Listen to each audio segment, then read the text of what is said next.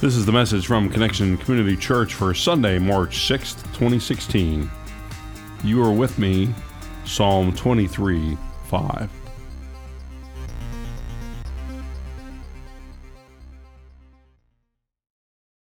Welcome. Welcome to week four of a season that we call Lent. Lent is a season in the church that began on Ash Wednesday back in February, and it runs until Easter. It's a season of time where we do some personal introspection. We dig deep.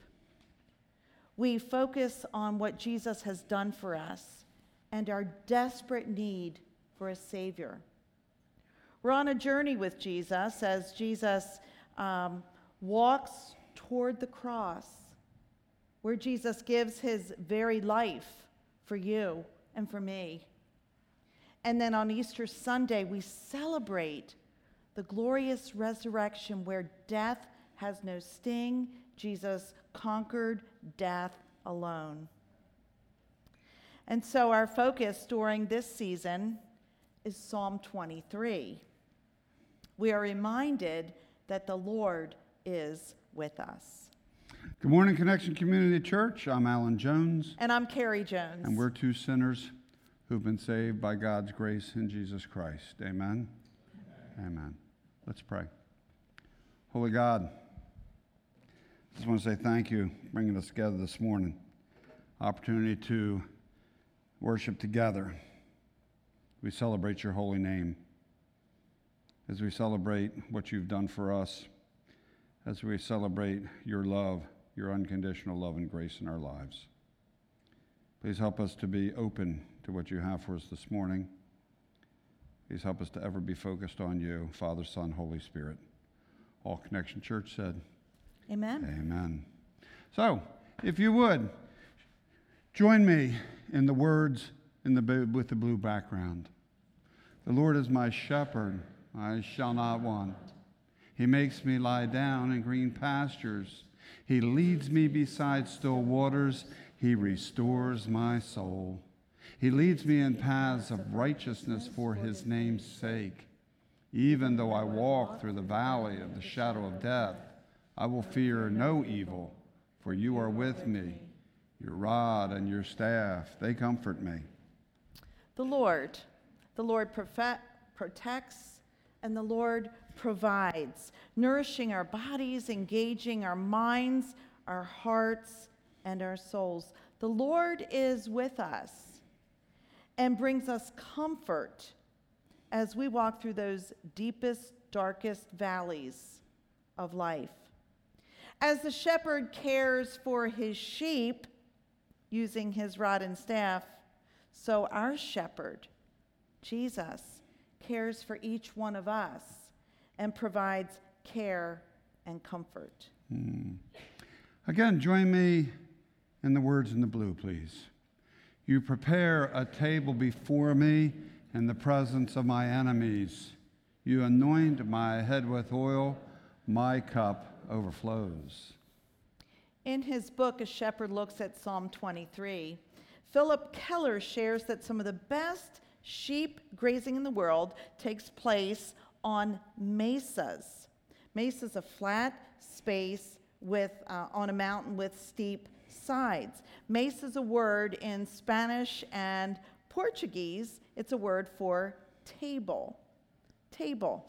These mesas are hard to reach. They're tough to get to, but an energetic and aggressive shepherd would do what it takes to get to these mesas, looking for the rich, green, lush grass where his sheep could, could feed and could be.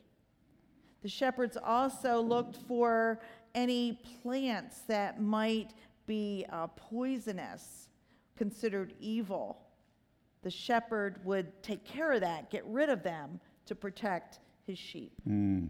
And so as the shepherds uh, look throughout these mesas for rich grass areas and for protecting the sheep from uh, dangerous, uh, poisonous weeds and such, um, Uh, as, as the shepherds do that, so the Lord prepares a table, a mesa, if you will, for you and for me. The table prepared for us is, is a banquet table, a, a smorgasbord of good things, the, the things the Lord brings to the table, that the Lord brings into our lives. For, for those who are hungry, He brings nourishment. For those who are hurting, He brings healing. For those who are broken, He brings wholeness. For those who are lonely, He brings friendship. For one and all, He brings unconditional love and forgiveness. For for Carrie and me, as, as the shepherd uh, fa- helped us find some new grazing area when we moved from Seaford to Middletown, what the Lord brought us was a banquet of believers, fourteen families. fourteen families looking for new grazing ground as well to help share uh, the word of Christ with many, many other people. And so over the years, this banquet table that the Lord has offered to us here at Connection has grown and grown and grown. And so this banquet of believers now encompasses a whole lot more families, including all y'all. Amen? Amen. Amen. In Isaiah twenty-five, verse six, we read of one of God's banquets on a mountain. Actually, we're going to look at verses six through eight. This is the Message version. But here on this mountain, God of the angel armies will throw a feast for all the people of the world, a feast of the finest foods, a feast with vintage wines, a feast of seven courses, a feast lavish with gourmet desserts. Now you're talking. Yeah. And here on this mountain, God will banish the pall of doom hanging over all nations. Yes, He'll banish death forever. And God will wipe the tears from every face. He'll remove every sign of disgrace from His people wherever they are. Yes, God says so. You know, Jesus um, several times uses this idea of banquets in His parables, in these stories that He would tell that would show a greater truth, simple stories that show a greater truth. And in fact, He attended many a banquet Himself. Uh, he performed His first miracle at a banquet, uh, at a wedding feast. And you've, many of you have probably heard this story where He turned water into wine so that the host would not be publicly humiliated as the guests consumed all of that beverage that they'd started with. In the in the fourteenth chapter of the book of Luke, that's the third book in the second half of the Bible in the New Testament, Jesus shares a parable, shares a story of a banquet. And His purpose in this story is to, is to share the importance, the value of humility. He, he, he uses this parable to share the idea that each and every individual has value in the Lord. And Jesus' banquet, the ultimate banquet, the heavenly banquet, you know, that banquet's going to be a whole lot more inclusive, a whole lot more colorful, a whole lot more diverse than most of the banquets that we're a part of, that we celebrate, that we invite people to in the here and now, you know? And, and, and it's really important for us to take note of that, especially as we have these banquets now looking toward the ultimate banquet in the future. Amen? Amen. Amen. So let's continue with Psalm twenty-three. Will you say the blue uh, part with me? You prepare a table before me in the presence of my enemies. So David was the writer of this psalm and many of the psalms in the Bible. David was a shepherd, and so he knew what it was about to prepare the table, the mesa, for his sheep in the presence of the sheep enemies, like poisonous plants and, and animals. David, as king, had a lot of enemies as well. In fact, many of the Psalms are written as David cries out to the Lord for comfort and protection against his enemies. Some of these enemies, uh, two of them included the previous king, his name was King Saul, as well as his very own son, Absalom. He knew what it meant to find favor with the Lord. The Lord was his shepherd. And the Lord did prepare a table for David in the presence of David's enemies. As the shepherd prepares the mountain for the sheep, paying special attention to those geographical enemies as well as the biological enemies of the sheep, so the Lord prepares a table for me before you, in the presence, in the midst of, and in front of the eyes of our enemies, and most especially our number one enemy, and that would be Satan.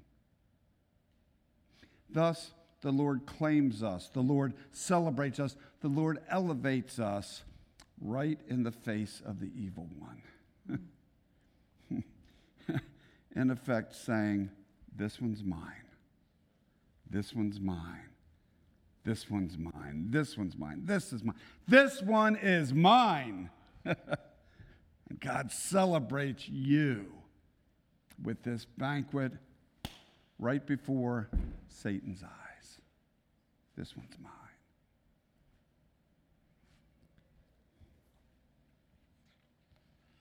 Say it with me. You anoint my head with oil. Anointing has many meanings, and David was familiar with what anointing meant. Now, on one hand, royalty, kings, were anointed with oil. That happened to David when David was just a mere boy, when he was a very uh, young boy. The previous king, King Saul, although he was a man head and shoulders above those around him, he was not quite big enough. He was not up for the job as king. He was not a great king at all. And so while he was still on the throne, God instructed his prophet Samuel to make a change.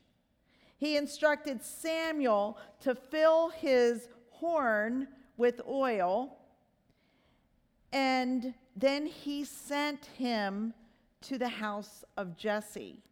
Jesse lived in Bethlehem. You may have heard that because we talk about the house of Jesse in Bethlehem in the lineage of our Lord and Savior, Jesus Christ. And so this is where the Lord had chosen, in Jesse's house, the future king. And Samuel was to go there and anoint the king.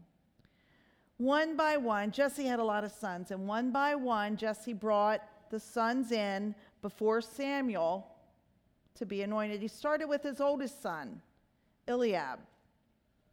When Samuel saw Eliab, the first son, which would make a lot of sense to be the king, he thought to himself, surely the Lord's anointed stands here mm-hmm. before the Lord.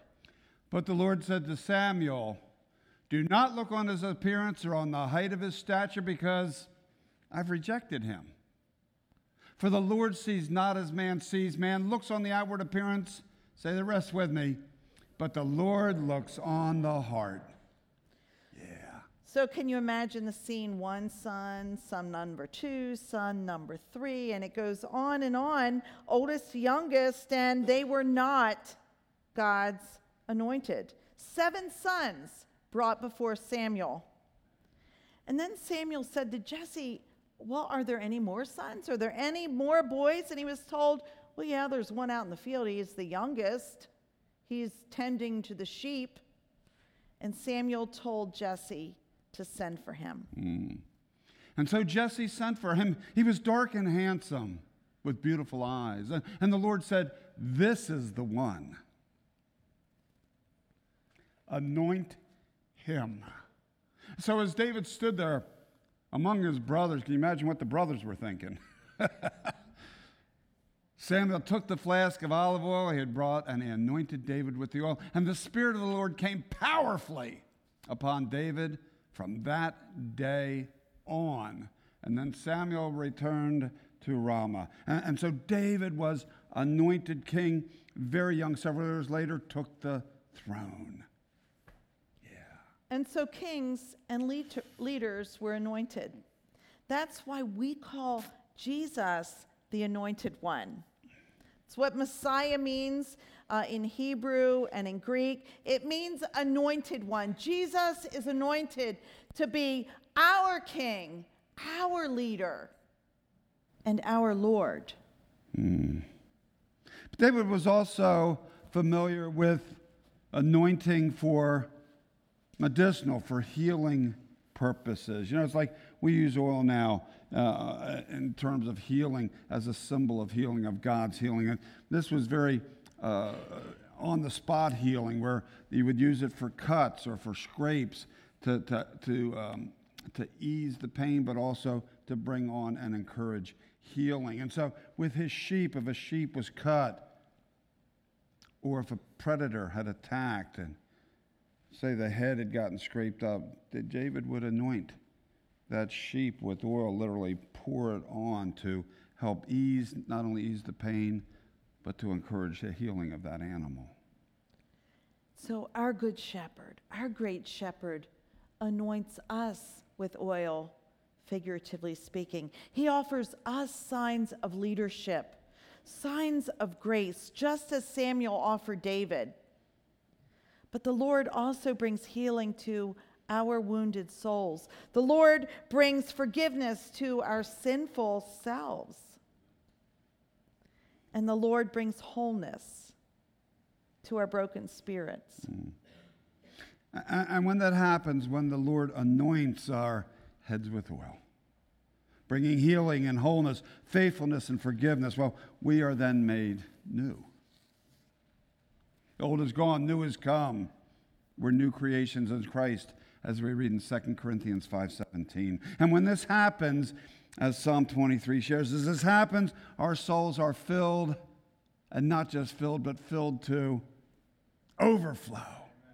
Overflowing. You know, we talk about, is the glass half empty, or is it half full? This isn't half empty or half full. This isn't even all the way full. This is full to overflowing. Overflowing. We, it, so much it can't be contained in the glass.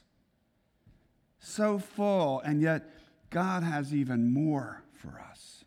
More than full. So full, and there's plenty more where that came from. My cup, your cup, overflows in the Lord. Wow. What does that mean? What does that look like in our lives?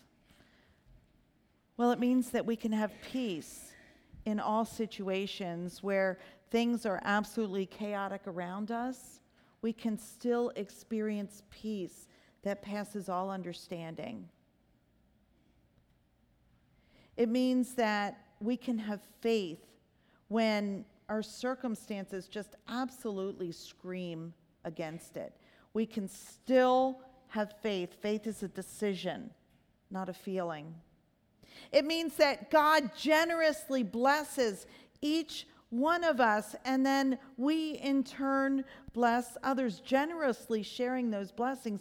You know, in our culture, we are so misguided. We believe that what we have is ours, and we clench things so tightly in our fists. But what we're talking about, our cup overflowing, is when we release, because we know that it's all God's. It's not ours. It's all God's. And so it all spills out from our cup overflowing, and then it blesses those around us. It blesses others. Not a single drop that overflows is wasted, ever, ever, because it flows out of our cup into others. Hmm. And so our question for the day is this: how about you? How about you? Is, is God preparing a banquet? A banquet table for you in front of your enemies. Anointing your head with oil, filling your cup to overflowing. Because that's the plan. That's his plan. That's what God wants for you. The question is, are you ready for it? Are you ready to receive it? Are you open to it? Are you looking for it? Are, are your hands open? Is your heart open? Is your soul, your mind open? Because that's what God has in store for you. In fact, God's already made it happen in the person of Jesus Christ. So it's already a done deal. The banquet's already been, it's already laid out. The anointing's already happened, and the cup's been overflowing for two thousand years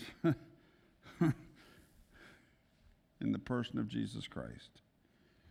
And the thing is, all you have to do is come to the banquet. All you have to do is receive the anointing. All you have to do is say, wow, my cup's overflowing.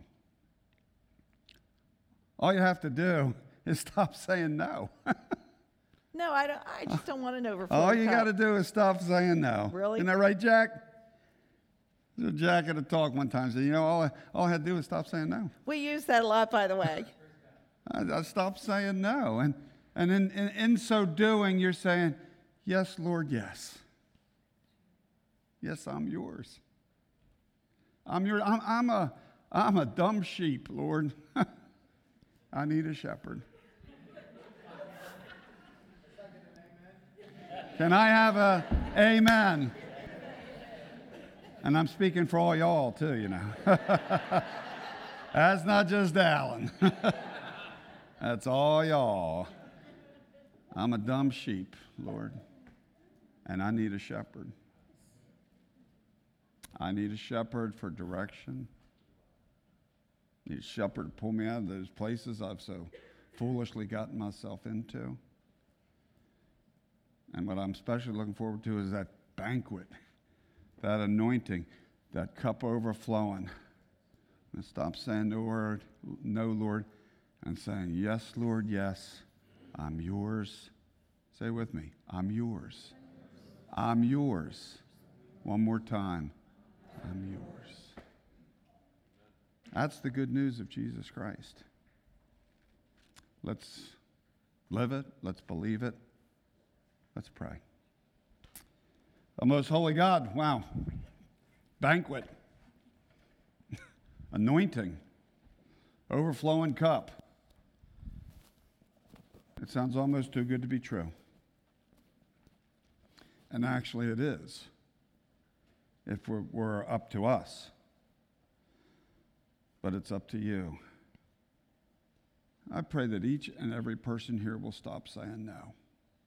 Lord, I pray today that those who have said no to that relationship with you today would be the end of the no and the beginning of an opening up to your possibilities in their lives through Jesus Christ, the beginning of a relationship with the Lord and Savior, the ability to say, yeah, I'm a dumb sheep in need of a shepherd. Lord, I can't shepherd myself. I need you, Lord. I need you as my shepherd in my life. Please come. Please be my shepherd, and please lead me. We ask these things in your name, Father, Son, Holy Spirit. Connection Church said, amen. Thank you for joining us for our podcast. For more information about Connection Community Church in Middletown, Delaware, please visit our website at just show up dot church. You can also call our church offices at three oh two, three seven eight, seven six nine two. Connection Community Church, connecting people with Jesus and the life he offers.